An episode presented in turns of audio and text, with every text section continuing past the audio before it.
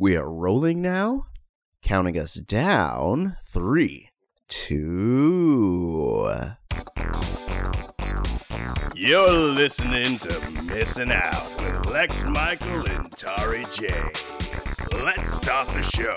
Hello there. Welcome back to Missing Out. I'm Tari J. I'm Lex Michael. And if this is your first time listening, what we do here is we introduce each other to different media, whether it be movies, music, television, spoken word, experiences, things that have built us up as people. And we hope that in sharing those, it builds you up.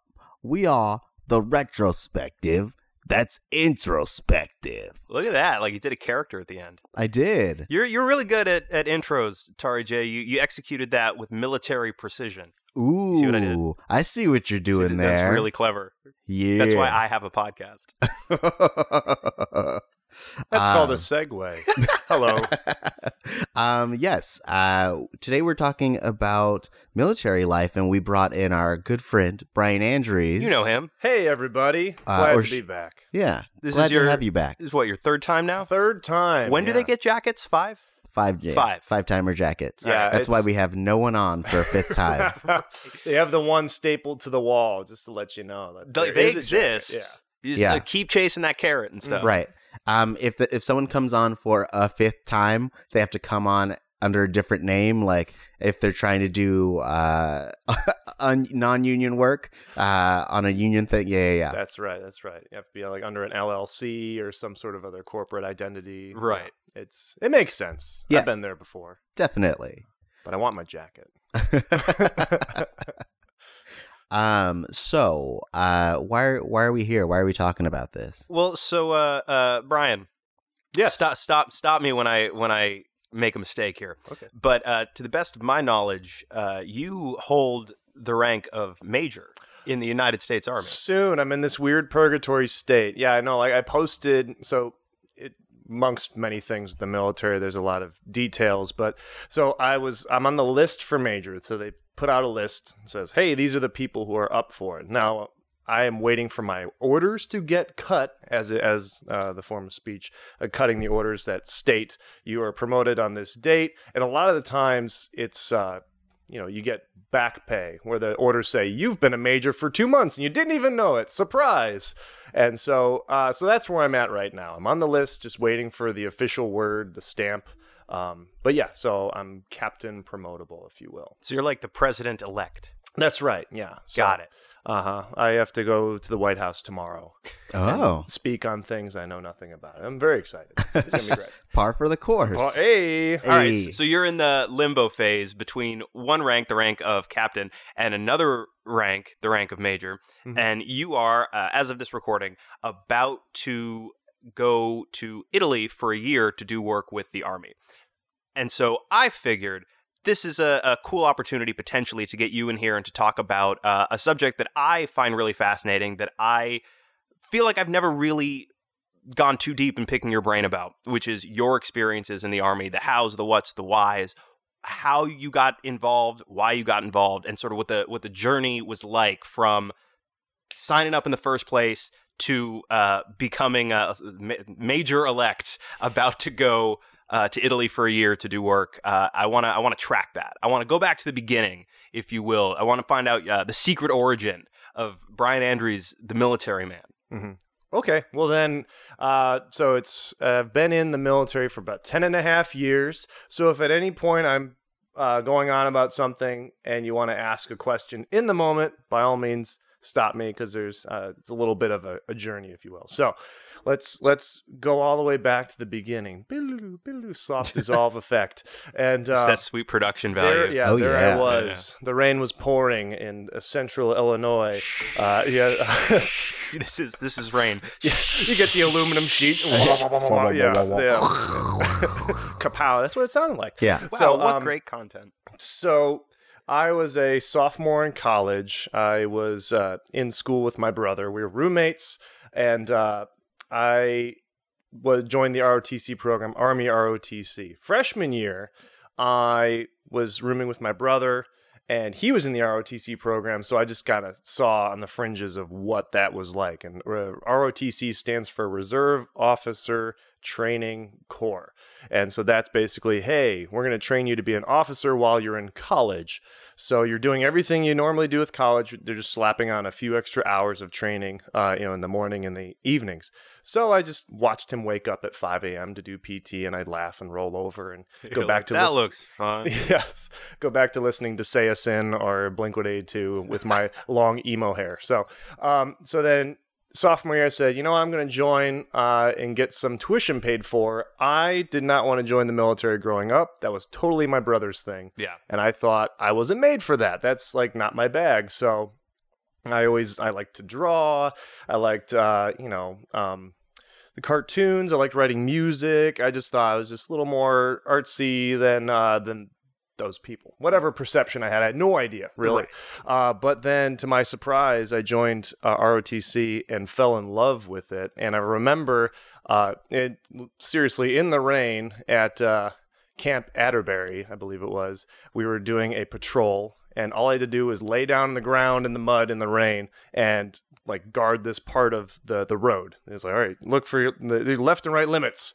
So uh, watch out for bad guys. There wasn't going to be any, but we were just doing a patrol, and, and I just was like, this is so cool. It's like, I love left and right, and I hate bad guys. This is perfect. I love cones, and I had a cone in front of me of influence. Yeah, so, um, but you know, it was with the right people. I, was, I had great friends by that point in the the group, and it was just like the this most diverse group of people that you could possibly work with, and then have the same common goal, and then go, oh, uh, I see like the leaders were the juniors and seniors. I was a sophomore, so I was basically just sponging, getting as much information as I could. But I could see myself like, okay, I could see myself doing this as a junior, as a senior, and then I could see myself being in their shoes as a leader and doing that for at least four years after college because that's what you do. You, if you join, you do four years of active service and then four years of reserve service. There's a couple different contracts, but that's what I was looking ahead to.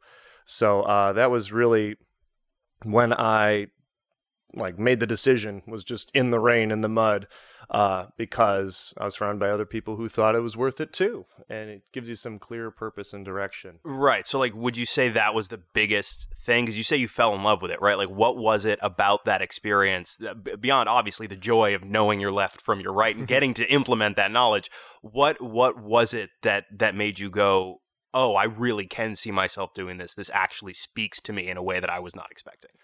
Well, yeah. That, so that uh, that moment was during a three day exercise, or a weekend exercise. So up to that point, you know, I'd been in the program uh, since the fall of 2006, my sophomore year, and we just done you know a Thursday night drill and be two hours of uh, getting in the uniform and uh, doing a you know, map reading or land navigation. But this was the first time you woke up and you went to bed, uh, you know, doing soldier activities, if you will. So no civilian clothes. You're shining your boots. You're uh, training with weapons, and you're doing what's known as hip pocket training, which is like, hey. Uh, offhand juniors and seniors just like sit down and by your bunk and teach you something really quick so i was just doing that seeing what a whole day in the military kind of feels like and looks like. And uh, so that was the point. That's most uh, that's that was the point for most everybody i think uh, was once we got out there in the field away from distractions like your phone or you know your dorm mates or just like that lifestyle. And once you in that lifestyle for a little bit you go okay uh, not only am i working with people i really enjoy but there's clear purpose and direction and they uh, acknowledge and award uh, good work identify that and they also hand out demerits for bad work. So there's a it's like oh there's a standard here. And That I- does sound a little magical. yeah it's it so there's a clarity there was a clarity to it all. And um and while you're you know i was trying to get into different clubs i tried the student senate and uh it's like okay that's kind of you're obviously serving your student body and everything but there was the whole like election process where you had to go out there and try to sell yourself to people and obviously uh, in the military, you do. I had to prove myself worthy of being able to sign the dotted line and become an officer because that's a great privilege and responsibility. But it's it was a very different feeling because the military says, "All right, we're going to pick you up, we're going to put you here, and you're going to do this job, and you got to do it well to do your next job." Right. But there's no nobody like trying to steal your job. Everybody has their place in the military. So there's a couple things like that. And uh, so the people, the responsibility, the left and right limits, the trust, and uh, acknowledging good performance, bad performance, and basically just making you do stuff you've never done before. That right there, though, the the acknowledging good work and also acknowledging bad work, that alone, I'm ready to sign up and whatnot because that is so. That is a tragically. If you're listening uh, and you've ever worked a job in your life, you you may have some appreciation for how tragically rare that can be. uh, so that does. I could absolutely see uh, a certain appeal in that. Yeah, and, and with that, there's uh, in the military, there's a counseling program that uh, every three months, as an officer, I, I should be counseling my sergeants and uh, subordinates. And so it's there's actually a written document like this is what it looks like, and this is this is uh, where you get to talk about whether it's their physical, mental, uh, career focused stuff. But it's ingrained in the culture to have that feedback loop and to have a after action review after every operation and everybody goes like hey we could have done this better we should have done this better and guess what you're not going to get fired because you spoke up in that regard and it's Right. invited and it's um, it improves everything so so that's when in college i decided to sign it was february of 2007 and uh, by that point I had two more years of college ahead of me. I was, you know, to finish up sophomore year, and luckily, you know, uh, again, identifying good performance or like, hey, you care about this, we want to keep you as a form of retention.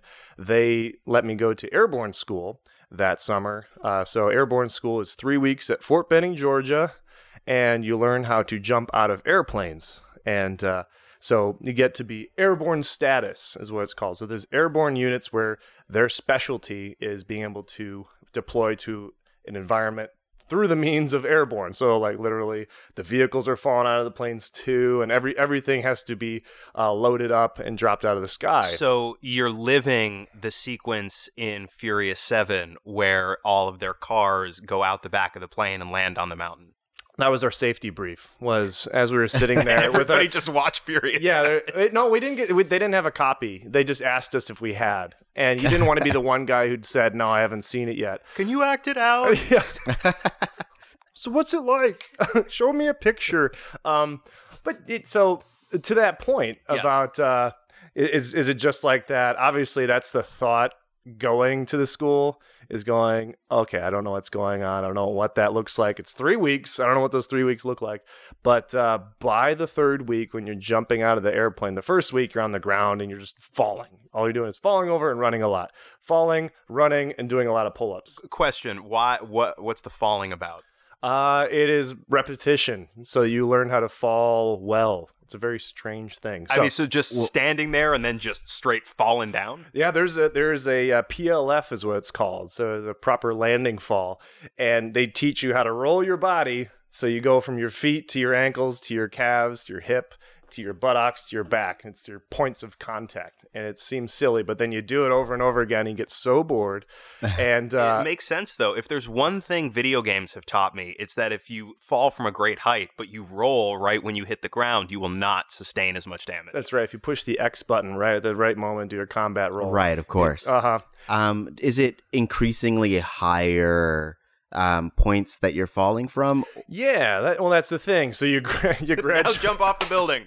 Kinda. So we, we, you know, you jump off of a block, and like, so you do, you do your grass drills or ground drills, jump off a block, and then by the end of the first week, you're jumping out of a 33 foot tower. But the intent is to just get over the heights thing, because Yeah. apparently at that height, that's when most people.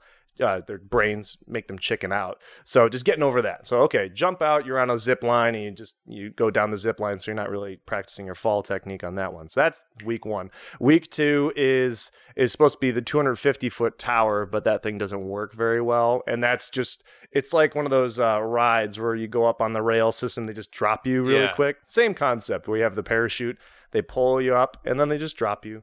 And then you come down and then you roll out of it. But there's a couple different apparatuses to get you higher and make you uh, work on your fall technique. So, um, but then at the same time, uh, we had the weekends off, and I made some of the best friends in like two weeks' time. So um, that's something about the military that I always found really fascinating was just how quick uh, you can make friends and uh, and how quickly you have to make friends because you're always jumping from here to there. And like I said, that was just three weeks in the summer uh, away from college, and um, and yeah, by the end of by the third week, you're jumping out of a plane, a C-130 with uh, with a rucksack on your legs, or Hollywood style they call it, where you don't have any equipment because only in a Hollywood movie would you jump out of a plane like that. Yeah, you you land and you get all your equipment on site. You land, you sneak up to one dude, you stealth kill him, and you just take his gear and you're set. That's right. Make sure the exclamation point doesn't come up over his head. Huh? What was that noise?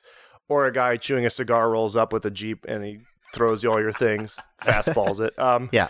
yeah. But so by that point, that's when I realized why we were falling so often or doing these things over and over again. Because by the time you're in the plane, I, I was so scared and just panicking.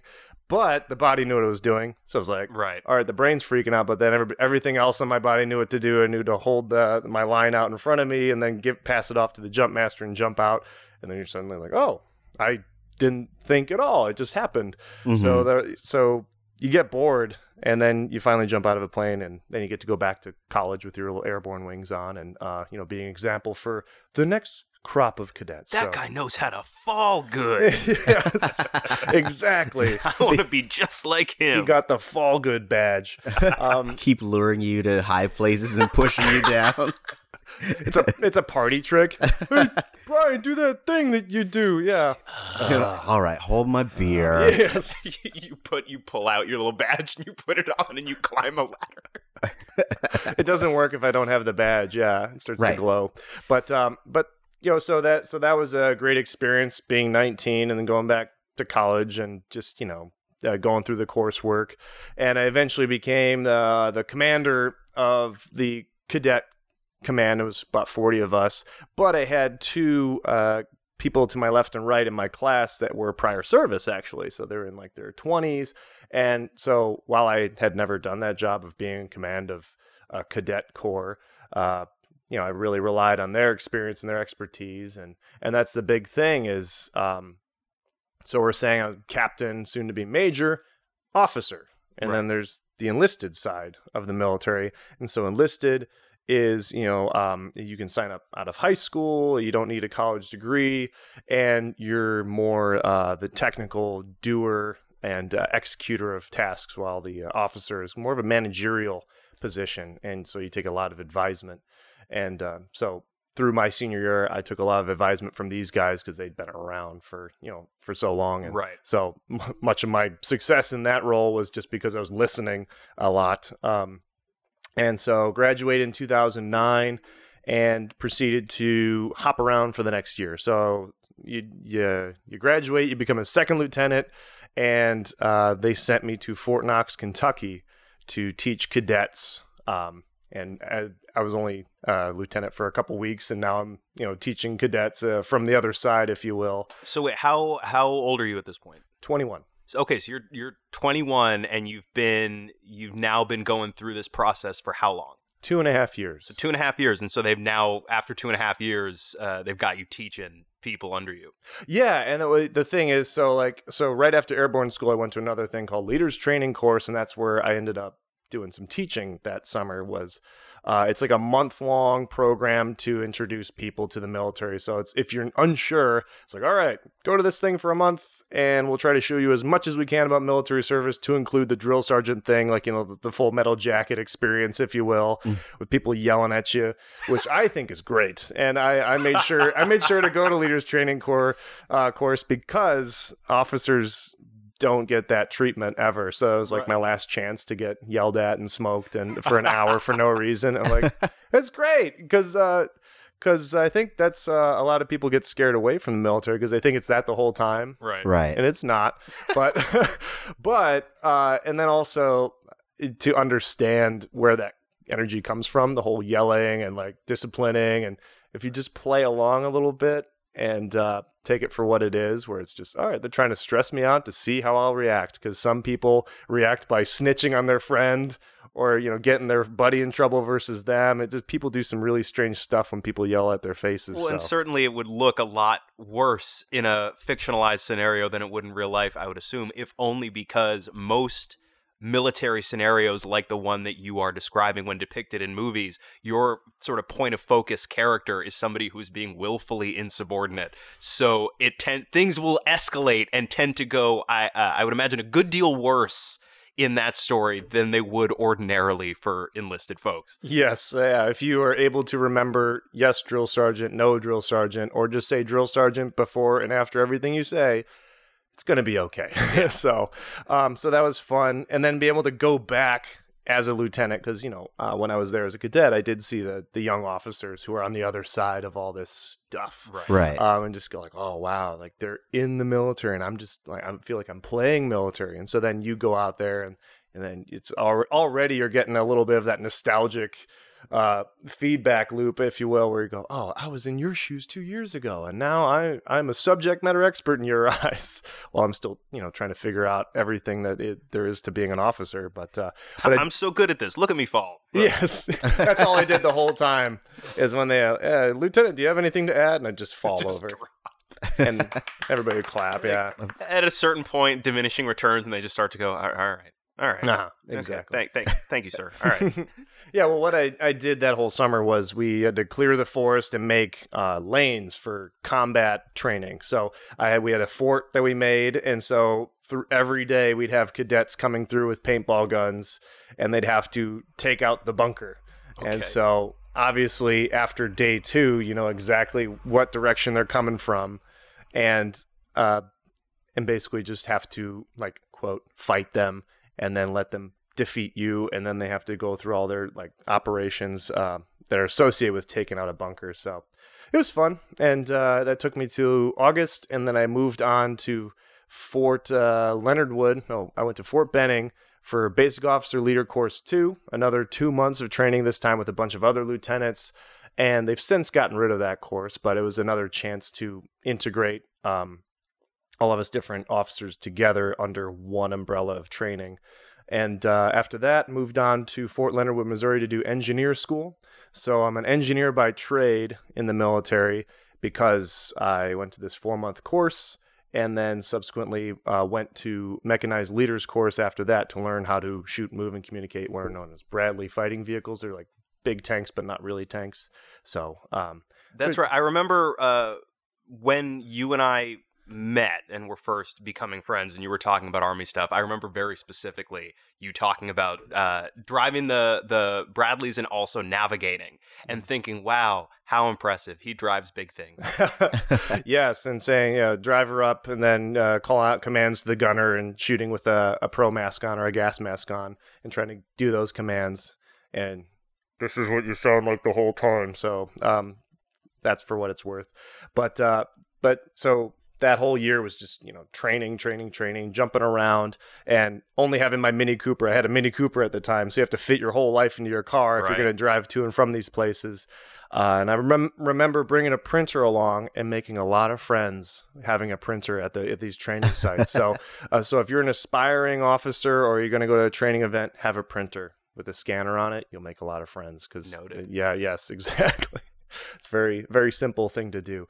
But uh, but that took me to April of 2010, and I ended up at Fort Riley, Kansas, which is where I actually took charge of uh, of a platoon of an infantry platoon, the 118 Infantry Battalion. Um, and while I was an engineer, the my first job was an infantry platoon leader. So one thing that infantry officers do infantry are basically the ones who are in saving private ryan or uh, band of brothers and stuff like that they're the ones the trigger pullers if you will If you picture movie soldiers, that's Movie pretty much soldiers, yeah, yeah. what you're looking at. uh huh.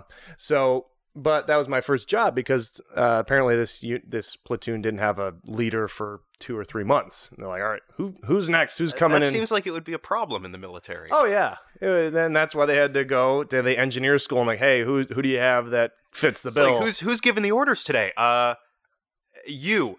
oh, okay. um, they have a spinning wheel with everybody's face on it. Yeah. Is there a protocol for that? Like, is it just like whoever has been there the longest, or whoever's like next up is like, I guess I am in charge until they have a full time leader, or how does that work? Yeah, so with with that, when I say a platoon, a platoon is about 40 soldiers, and within that you've got your different uh, subsets of leadership. So at the top you've got the platoon leader and the platoon sergeant, who is the senior enlisted person. So you know, like the two different rails, if you will. You got your officers, you got enlisted, and so you have this uh, non-commissioned officer who's been in for maybe like 15 years, and part of their job is to advise this really young officer because you know I it's my first assignment in real army and I've, I've been uh, in college and reading books on it and so i think i know what i'm doing but then that platoon sergeant shows up and polishes off your edges and goes sir that's not really how we do it. And like, You're actually dumb. stuff like that right? Where you, you, you take your licks uh, behind closed doors because they're trying to train you for your next assignment. So Right. uh, so that's who was in charge of the unit while they didn't have an officer. And you know and, and platoon sergeants are more than capable of you know of taking on those tasks but that's not really their wheelhouse. It's not their uh their beans and bullets if you will. So they're, they're taking care of making sure the soldiers have what they need and when they need it and then advising the officer hey uh sir like we have this issue i think we need to adjust the plan they're, they're basically really trying to help out the officer make a proper decision Right. so, so that's what I was jumping into was a unit uh, that was missing a leader.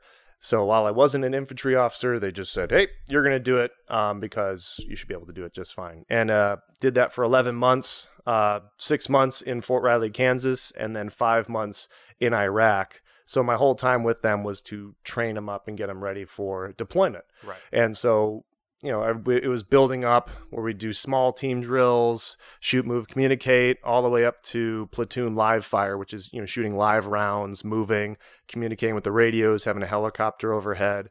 And that was all at Fort Polk, Louisiana, which is like walking through a bowl of soup. It was just like the grossest. I was the grossest person and on that whole training base. I swear to goodness. Um, yeah, because I tried to uh, donate my body armor to one of my uh, soldiers who, for some reason, didn't have his kit. And I just said, "Hey, here you go. You can have mine." He said, "No, sir, I'm not putting that on." That is stank, sir. Yes, exactly. You you uh, go wash that first. So, uh, but that was my first six months was getting ready for deployment. So then uh, we went out to Iraq in support of Operation New Dawn. And while I was out there, I switched over to an engineer platoon. So obviously they you know say, hey. You did a great job with your infantry platoon. Here's your second platoon, engineer platoon, uh, known as assault and obstacle platoon. So, um, engineers, So, sorry about at, Yeah. at, at this point you're holding what rank? First lieutenant. First so, lieutenant. Yeah, about 18 months into my career. Uh, so that would be November, uh, right before we deployed, November of 2010. First lieutenant. So your gold bar, uh, the second lieutenant is a gold bar, and the idea is, oh, gold is a softer, malleable metal. So this is your time to be forged and you know to learn and. Uh, or they call it butter bar as well Okay. because it kind of looks like a stick of butter. So you know, it's it's all in terms of endearment. And they call you LT, and um, really uh, that's when you need to learn to have a personality and go, okay, got it. Like I'm a, I'm brand new to the unit. I've got all this responsibility, but I got to listen to everybody because everybody's been in longer than I have, really. Right. So, um, so it's all fun. And then you get promoted to first lieutenant and it becomes a black bar, so it's a little more rigid and uh, and you you should be more intelligent at that point Hopefully. and yeah, be able to look at you and, and uh, have a little bit more of a, a decision making skills, if you will. So transitioned to uh, my engineer platoon while uh, while overseas in Iraq, and finished out the deployment doing route clearance activities and uh, and basically doing patrols uh, within the compound that we were at, the old Ministry of Defense. And uh, at this point in Iraq, it was 2010, 2011, so things were closing down. So that was a lot of our responsibilities. Mhm. Was just, Okay. you know, like not doing too much. I will say that. Like I remember trying to plan some big operation with uh, my counterpart, Iraqi uh, major. They were all about it, but then my boss said, "No, we're not doing that. That's not." Not what we're here for, right? Right. You know, so you get your directives from above, you know, align your messaging. So a lot of what we were doing was, you know, training and being ready for if anything did happen. And luckily for me, nothing really happened with my guys. We went out, we responded to certain uh, actions, but everybody came back in one piece, and I couldn't be happier. And uh, so that brings us to November of 2011, and that's when we came back to Kansas and uh, and I closed out. I had about three or four months with those engineers just to get them transitioned back into civilian life and back into uh, what's known as basically reset. So we got back from our mission. Woo, mission accomplished. Get ready for the next one. So we just started training up again, validating teams, and uh, and then I finished out my active duty time by jumping over to be a task force engineer, is what it's called. So you're basically the lead engineer at the battalion level. Battalion's about 600 people, and so as a first lieutenant, still I'd have to advise the commander who's been in for 20 years engineering stuff, which I'm sure he knows way more than I do, even. But that's the, that's basically what the military is. You're always advising somebody who has been in, you know, 10 times longer than you, but then they like, all right, what do you what do you think about that, lieutenant? Okay, Yeah. I'll take about 50% of what you said and I'll refine it. Like, and because, yeah, that's, that's part of the, the train up is just letting you get out there and, uh, get some egg on your face. Right. But, uh, but that included, uh, our mission that we were getting ready for was we were going to uh, Djibouti, Africa, Okay. and uh, so it involved a national training center mission in Fort Irwin, California, which it's about a month of simulated combat, if you will. So, uh, so that was the big capstone event for uh, my time as the task force engineer. So we'd be driving around doing laser tag as a brigade. You know, it's like thousands of soldiers. And uh, I'd have to tell the commander, "Hey, sir, I don't think we can breach that obstacle that you think we can breach because like four of our engineer vehicles are down with maintenance issues." But then the engineer commander, who uh, you know actually actually leading that charge, would go, "No, sir, we can do it. It's fine." okay, Roger that. yeah, the, doctrinally, I'll I'll tell you what it doctrinally is, and then you know if they can get it done, they can get it done. So, uh, so that is not the task force engineer position was not a leadership position. Didn't have any soldiers underneath me, so it was a very different um, feeling to it. Yeah. And uh, that that took me to the end of my four years of active duty, and I transitioned to the reserve and went to public affairs. So uh, to do that, uh, you had to basically a year out start planning ahead and tell the army, big army, hey, I don't want to be in anymore. I or else you'll just get your next orders and you can just go for 20 years and not make a fuss and they'll keep putting you in positions. So I had to ba- do a full stop and tell them, hey, I'm going to transition reserve. Uh, I had to find a unit out in uh, Los Angeles area that would take me in. Um, and then I'd have to find time to get certified as a public affairs specialist or public affairs officer, excuse me. And that took me to May 2013. And I met you uh, soon after, Lex. Me. Yeah, because I came out here to pursue acting. I'm and- really glad that I figure into this narrative somewhere. Yes. to provide context to everybody who knows our It's relationship. a it's a military story that I feature in. Mhm. I feel I feel a hair more impressive than I did just moments ago. Yeah, but uh, but that's uh, the thing is, well, at that point I was I was a captain, so about three and a half years in, I got promoted to captain. So I rounded out my uh, active duty time as a young captain, and then came out here, found a unit, and they just took me in and essentially let me be a broadcast officer. So I was a broadcast officer at what's known as a broadcast operations detachment, and it's basically TV and radio. So we had a TV station, we had a radio station, and we should be able to de- deploy to a studio, run it, manage it, and uh, tell the Army story from wherever we're broadcasting. So that was our main mission, and I did that for a year, and then I commanded the broadcast operations detachment from 2014 to 2016. So basically, answering for everything we do or did not do during those past two years. We would- we would cover parades. We would uh, do a bi-yearly broadcast where we basically took all the small stories we collected over the six months and have a sit down. You know, the, the two anchors, basically like your morning news, like, Hi, I'm Captain Brian Andrews, and this is the Southern California report for two- 222nd Broadcast Operations Detachment. So, uh, so it, you got to exercise all the systems, the editing and live switching, teleprompter operating, lighting, and green screen effects. So uh, it was really uh, a great time, and I learned a lot from our technicians and the other officers there. Because obviously, again, like public affairs officer, but I didn't get trained up and certified until 2015. So I was just asking a lot of questions, taking the advice of others. Right. I had uh, my best friend in the in the Army Reserve, Major Matthew Stern, uh, was pivotal in that regard. So um, he was just by always had him next to me. The, that's the big thing in the military. You're never doing anything alone. Right. And if you are doing something alone, it's your fault because you should have a battle buddy at least or somebody to advise you or that likes you enough to go, hey, sir, eh, think about it this way. And then he's like, oh, okay, Roger, appreciate that. So, um, but then that takes me to 2016, and I've been with the unit I'm currently serving with, the 79th Theater Sustainment Command, for the past three years. And it is like the top of the top, if you will. It is a what's known as a two star command. So now, now we're talking general ranks. So you got one star generals, two star generals. So we have a two star general in charge of this unit who it spans 19 states on the West Coast. So um, basically at the top there. And that afforded me an opportunity to go to Africa just a few weeks ago, uh, Rwanda, and as well as Italy, and to go to Italy in October. Yeah, so so you're yeah, you're going to Italy uh in October as of this recording, just a few weeks out. Mhm. What will your duties entail while you are stationed in Italy for a year? While I'm in Italy, it sounds like I'm going to be, they have it down as plans. So the idea will be that I will plan for uh, about four different training operations we have in Africa through the year. So there's always long range planning and short range planning, and I'll be on the long range planning committees most likely.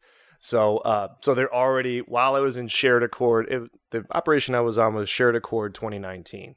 And once that ended, the slide deck, the PowerPoint slide deck for the next year had already started circulating. So, you know, they look out a, a whole year in advance for these things.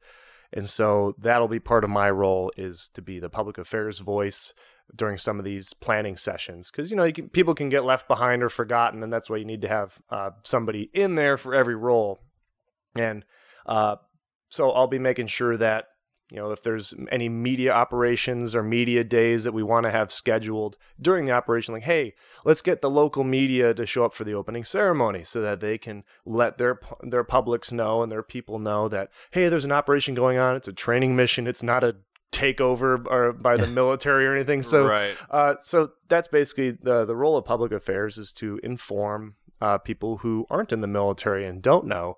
So uh, so that's basically what I'll be doing is making sure we plan early, plan often, and then by the time the operation kicks off, everything public affairs related has been implemented, and it's just going to be down to the officer on the ground to action everything. Okay. Yeah.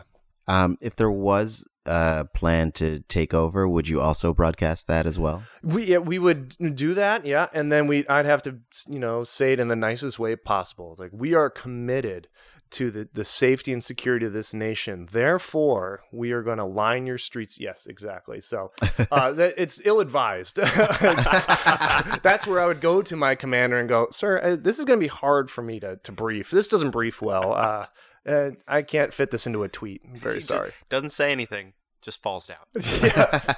Rolls out of the room. Best proper landing fall in the army right there. Thank you. Thank you, That's Captain. why you hold the rank you do. yes.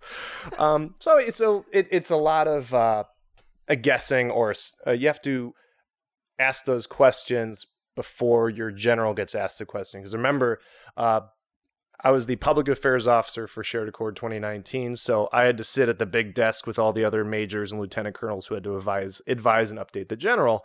And partly what I had to do was say, what are the questions? What are people asking? What do people care about? So that when they ask him, when you know media outlets come up with their microphones and go, "How many females are in the your units or whatever?" You know, because that that was a big hot topic that they wanted to know. They want to know, okay, you're preaching how you know female driven uh female focus operations uh, how we're trying to get more females into the military. Well then how many do you have? So that was a big one that i had to track down. Mhm. that was it was an easy one because i had to just talk to the personnel person and it's like hey how many uh, do we have on the ground? Great i'll let the general know so that the next time he gets asked the question it's like here's the answer right here. And we have a women's panel we're doing and we hope that you can show up there and, and be a part of that. So it's Right. it's a lot of just uh, thinking about what questions would be asked and making sure that your general doesn't have egg on his face when he gets Right. asked. Yeah. Um, are you? Do they teach you Italian, or are you going to have to f- like learn on your own? I'll I'll have to learn on my own. I uh, I know that they do classes on post, and uh, and so far, I was out there for five days, and I did make a fool of myself already at a grocery store. You know, you you you're able to, in, in the smallest way possible, I will say. You know, I, I was getting some sort of dessert, and I just walk up there, they start talking, speaking Italian, and I just stand there quietly. I think I said sorry. That's, that's said. English, sorry. So, uh, so that's something I'll have to have to do, and it's part of the cultural exchange program too. Like in Iraq, I tried to learn a little bit of. Uh, uh, oh gosh, what Is it, is it not Farsi? Arabic, It's- yeah, Arabic, yeah. Pardon me. So, uh, so just even the little bit, you know, salam alaikum, alaikum salam, shunik, shunik zian, kulizian, you're just like having a couple of things in your back pocket just to show that you care. So that was, and that was another thing we were doing. We were uh, trying to learn some Kinyarwanda while we were in Rwanda, Right. uh, and have the general say a couple phrases and sentences in his speeches because that's like really brought up uh, the spirits whenever you do that sharing of culture stuff. So, so yeah, I'll, I'll come back and I'll speak only Italian. I'll forget all of my English. you have to completely relearn English. Mhm. drive up in a Vespa.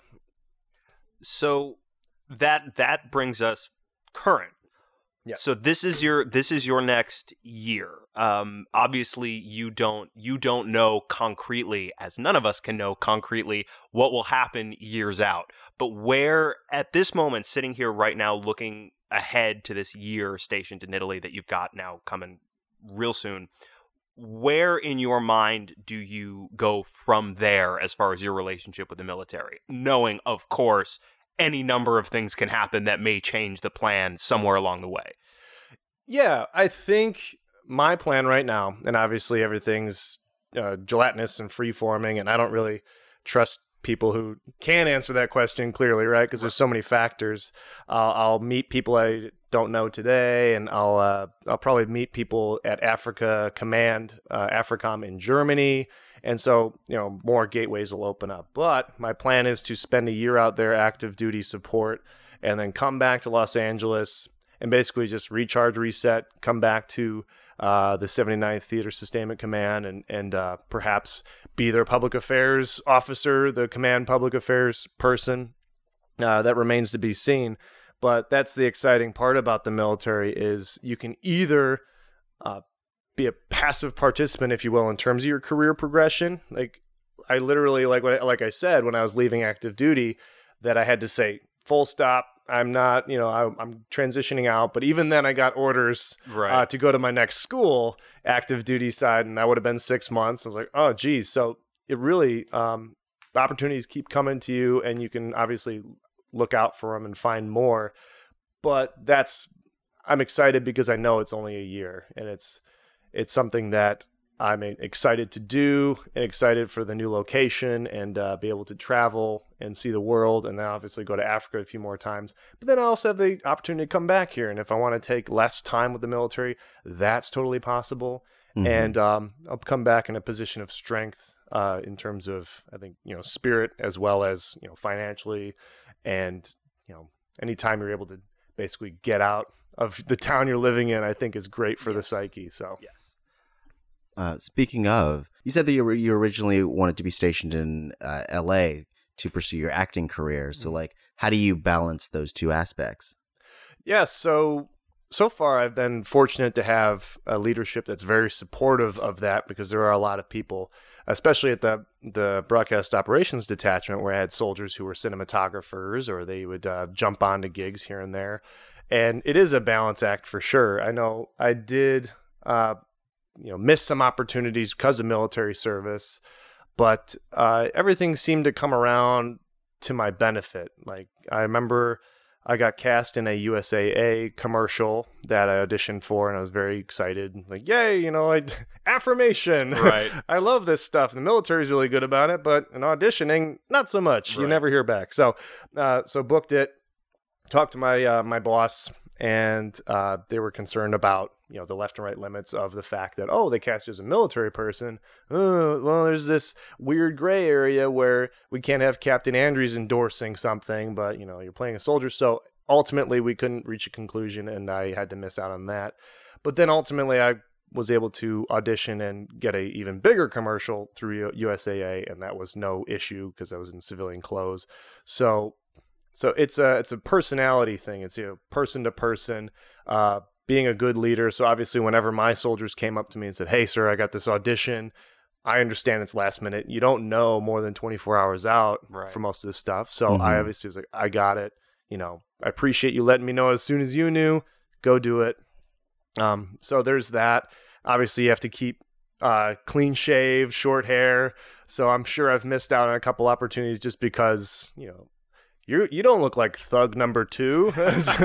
so you don't have uh, extra hair and things like that. But so far, it's it's been good, and I'd say it is to my benefit to have stayed in the reserve while pursuing acting because you know it, a lot of the same qualities that make you good on a set are what make you good in the military. Yeah, that was something I wanted to ask you about specifically because you, in addition to all of the duties that you perform for the military, you do a lot of other creative jobs, right? You're a writer, a director, a producer, an actor, a musician. So I wanted to ask. I mean, do you clearly you you just said you feel like there's an overlap in those skill sets. So could you sort of describe the way you feel like they overlap and how you've been able to uh, take one set and use it and implement it for the other?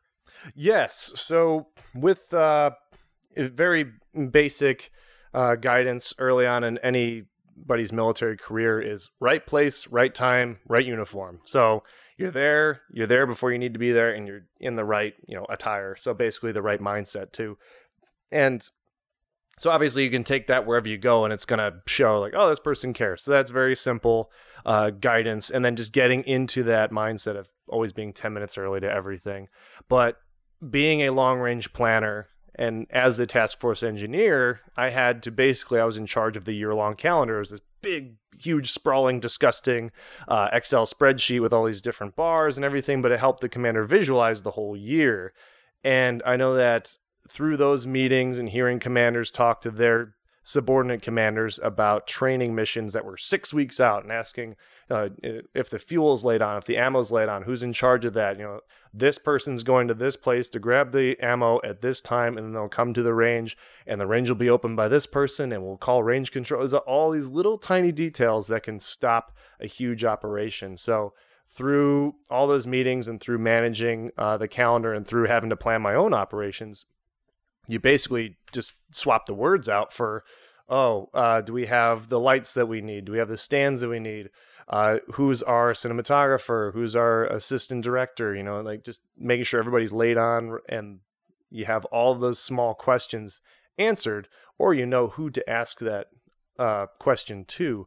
So those are some of the things that I saw that translated really well. And going back to the left and right limits for being in the on the ground and in the rain, uh, you know, a key grip has their left and right limits. The cinematographer has their role. The best boy has their role. So, um, so the first few days I was on set, I just realized like, wow, the tempo is really fast because everybody has their purpose and their direction and their duty position, if you will. And that really helped me in terms of making my own productions and going, all right, who do I need? What can I take care of on my own? And for this person to do their job, what questions do I need to ask for them? Like the big one being, hey, cinematographer, what camera do you have? What Right. camera do you need? What lights do you need? Do you think we need this for, to get this kind of shot? Uh, so that really helped out. Uh, the military experience helped me uh, pull those things. And then to the other side of it, like uh, the creative or the you know the actors uh, role on a set, I think helped me on the military side too, because while the military side seemingly it, it's rigid, it's structured. There's a there's its own language. There's lingo, and uh, going from that to a set where it's just a little bit more loose in terms of communication or uh, having a bit of vulnerability there, especially when you're performing. But taking some of that with me to the military and having a more of a disarmed approach when I'm dealing with people, I think that has really assisted me when I communicate to people in the military uh, because everybody's ready for sir, no sir, yes sir, blah blah blah. But if you communicate more humanely, Right. if you will, or with uh, a little bit of personality, it uh, it brings it out of everybody else too, which I I think it's been really cool to do that. Okay, nice. You had mentioned that uh, you did a commercial for the the Air Force. Um, I know that this is going to be a real rudimentary question. Mhm. I know that there are three branches of the military, and I, from context clues, I got that you are in the army branch. Yeah, I think I did a Uh. terrible job prefacing who I am and like at the front end. We'll just have to dub that in. So, you, you what's what's your question? Then? Who are you?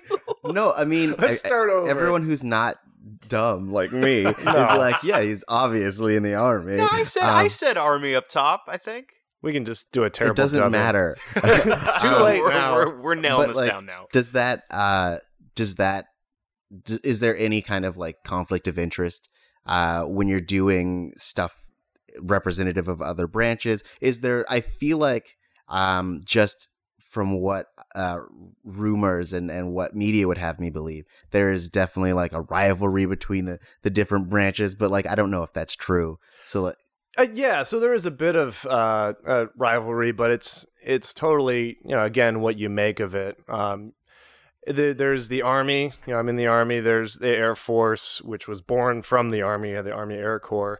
You have Marines, you had Navy, and the Coast Guard. So yeah, there was so there's five uh, branches, and they all have their jokes, right? And uh, so, um, so the army is uh, we're the biggest branch, we're the largest one. So we usually get a lot of uh, the jokes in terms of our standards Mm. or you know making fun of uh, things in that nature. Uh, the Marines are the smallest. Uh, maybe Coast Guard's a little smaller. Uh, I could be wrong, but they're mostly just like we treat them like they're Neanderthals because they still have the frontal assault, you know. But I know so so many great Marines, and that's a part of the great thing about the military is the camaraderie piece and like you know i just remember being in uh, iraq and just everybody everybody's a comedian out there and, and everybody's able to dish it out and take it in equal measure and that's that's part of the fun of it is Right. is having some of those jokes you know and i was with a bunch of air force people at, at public affairs school and of course it, it, it it's so true they're usually the they get the jokes about how they're pampered and their quality of living is better because it is. So so like the the hotel i stayed on on post was uh just the most basic like here's your four walls and a roof. That's a hotel. Go to sleep. All right got it. Roger that. And then the air force people were off post at a deluxe like four star hotel and they had a credit to go to the casino on tuesday nights like a $20 voucher or something. It was hilarious. And it just kept reinforcing those jokes. So uh, but you know but they were my best friends while i was there was Yeah. the air force people uh, just because no, those were the best people out there. And then the navy uh, anything nautical Right.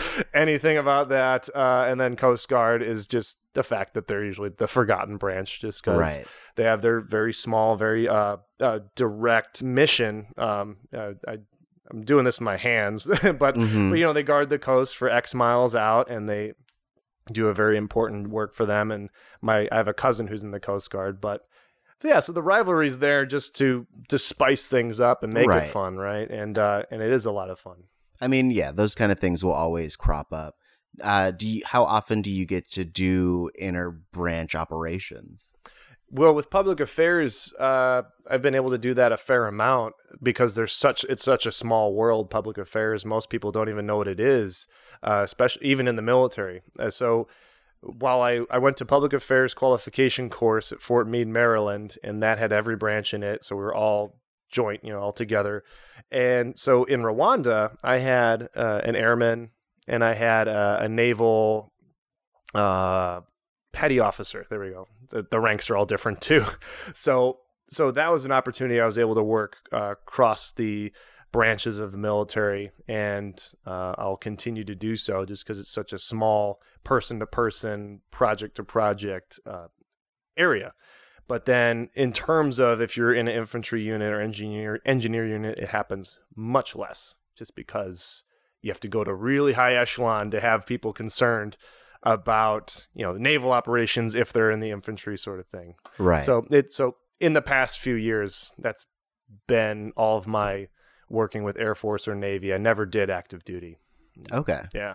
Um, this is this uh, is question is based on my knowledge that I gained from Major Payne, but um, The documentary Major yes, Payne, the documentary Major Payne. which we which we have uh, talked about on the show before. You can go back uh, wherever fine podcasts can be listened to and listen to us talk about Major Payne. Excellent Yes. plug. Um, so does it uh, truly help you take the mind off your pain if someone were to come up and break your finger? You know, I've only had to do that twice, uh, but I will say yes, it uh, it works out just well.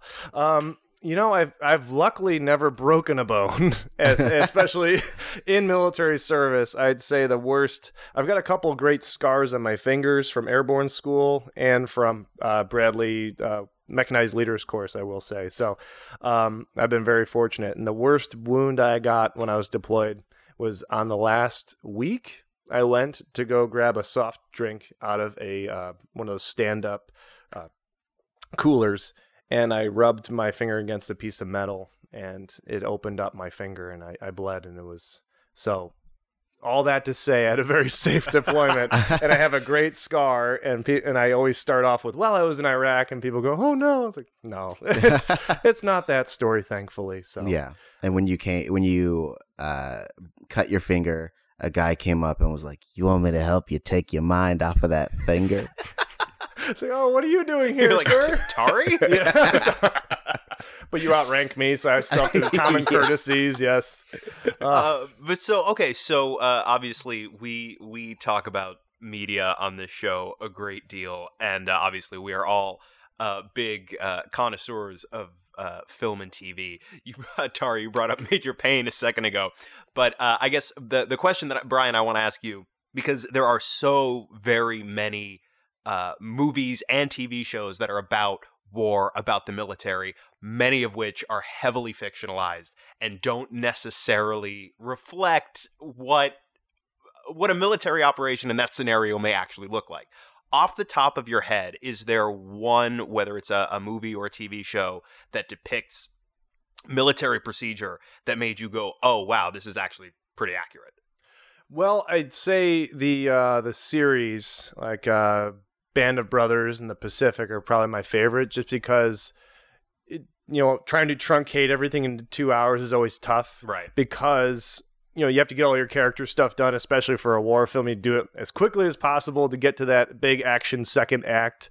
Uh, so then you have your archetypes. You have your people who basically have three lines to tell you i'm the jerk in the unit and so i'm the two good i'm goody two shoes that's going to get shot really early on so you know somebody else has to be in charge sort of thing. So uh, band of brothers in the pacific were ones that i enjoyed immensely because you were able, you had enough time to essentially have some uh, morality issues or questions between people, and so you're able to de- develop relationships a little deeper. And I think that's the biggest thing for me with the military is just the fact that it is it it's people like uh, military people are are just like human beings. You know, it's it's a crazy thing. So any chance that I got to watch longer form stories like that, or there was Generation Kill, uh, and the more contemporary. But you know, those those series I think are the best ones in terms of capturing the life uh, of a soldier or service member.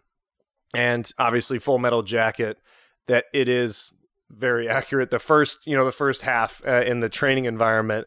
Uh, remember, my dad had us watch that before my brother had to go to that leader training course, and just like, yep, this is what drill sergeants do. So don't be surprised when they have all these, you know, they actually have these things memorized and they can roll through them that easily. So those uh, are my favorite. I remember seeing Hurt Locker Mm-hmm. and being uh, so turned off by it Oh yeah. because like obviously the, I think the aesthetic is great and the and EOD is was very much is very topical for Iraq and Afghanistan. That's that's the new that was the new piece of warfare, if you will, was the Right. improvised explosive device.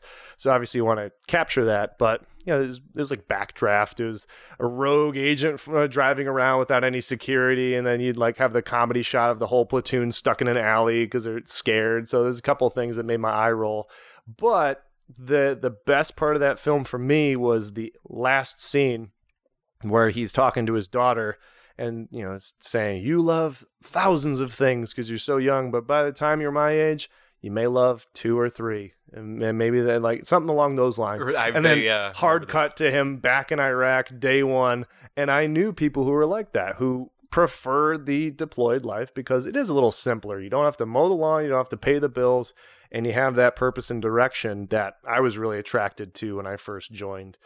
And then you come back from Iraq, and then suddenly you're not in charge of everything. Right. And you know, if uh, if the bouncer wants to kick you out of the club, they can kick you out of the club because, like, but I I served in Iraq. Look, look at me fall down.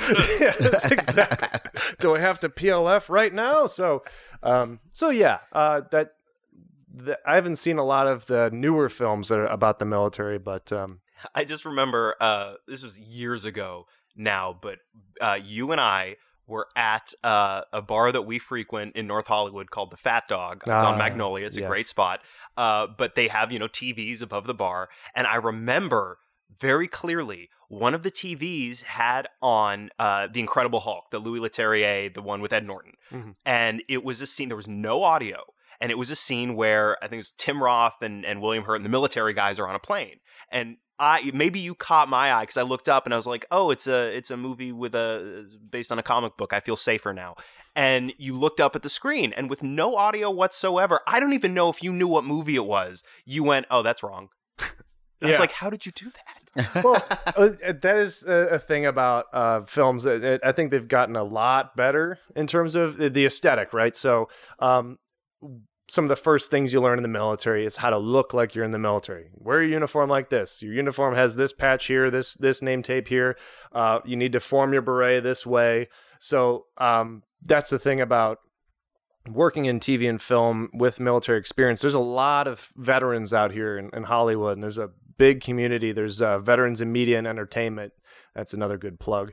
Uh, that they're an organization of people that you have had to have served in the military to join it, and there's been a lot of great outreach through this program to basically bridge that gap because uh, it's very difficult for some veterans to come back and to transition to civilian life because it's it is just like uh, this whole different society, the military society. You can you can shop on post, you can see movies on post, you can uh, do everything on a military installation. So you don't even need to really know the the city outside of your post. So to to come come out and then obviously to come out to this town, which is very much connections and very uh, fluid, and there's not a clear trajectory. To come out here and have your veteran uh, military status uh, is important because you're able to go on some of these sets and and make these corrections on the spot. I was on General Hospital one day, and there was a funeral uh, happening, and there was a gentleman who had been uh, prior service, and he had done a fair amount of funeral details. And so he was able to just jump in and help them out with how this is how you fold the flag. And I was part of the color guard. So, you know, I, I had done color guard before, but learning how to, you know, fire the rifle, how to stand at attention and at ease and make sure that it looked correct so that other military people don't go, oh, this is fake. They don't care. Right. They just don't care about getting it right.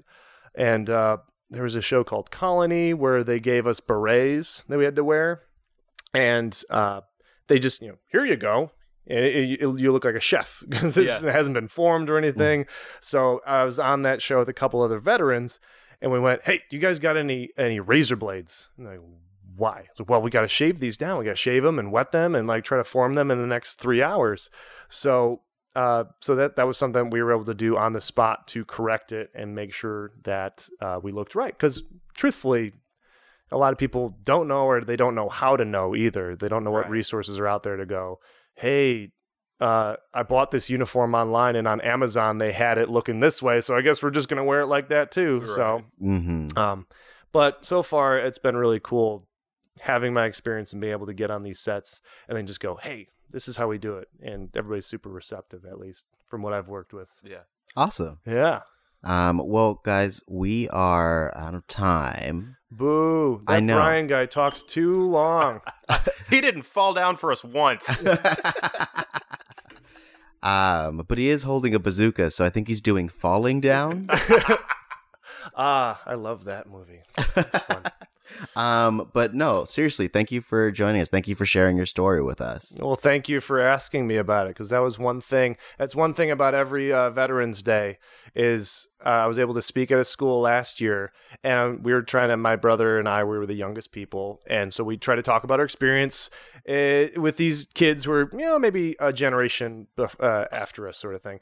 But then it was all capped off with a Vietnam veteran who made the point of just saying, "Ask the question." You know, if you're, if you're going to do one thing today on Veterans Day, ask uh, somebody about their experience, you know, and let them tell tell them however they want to, because a lot of veterans have uh, trouble uh, sharing their stories. So Yeah. thanks for letting me share mine. Yeah, man, it was a pleasure. And now, see, all you have to do next time you go talk to a school about your experience, just hook up your phone to a Bluetooth speaker, look up Missing Out on the podcast app, and hit play, and you just get to sit.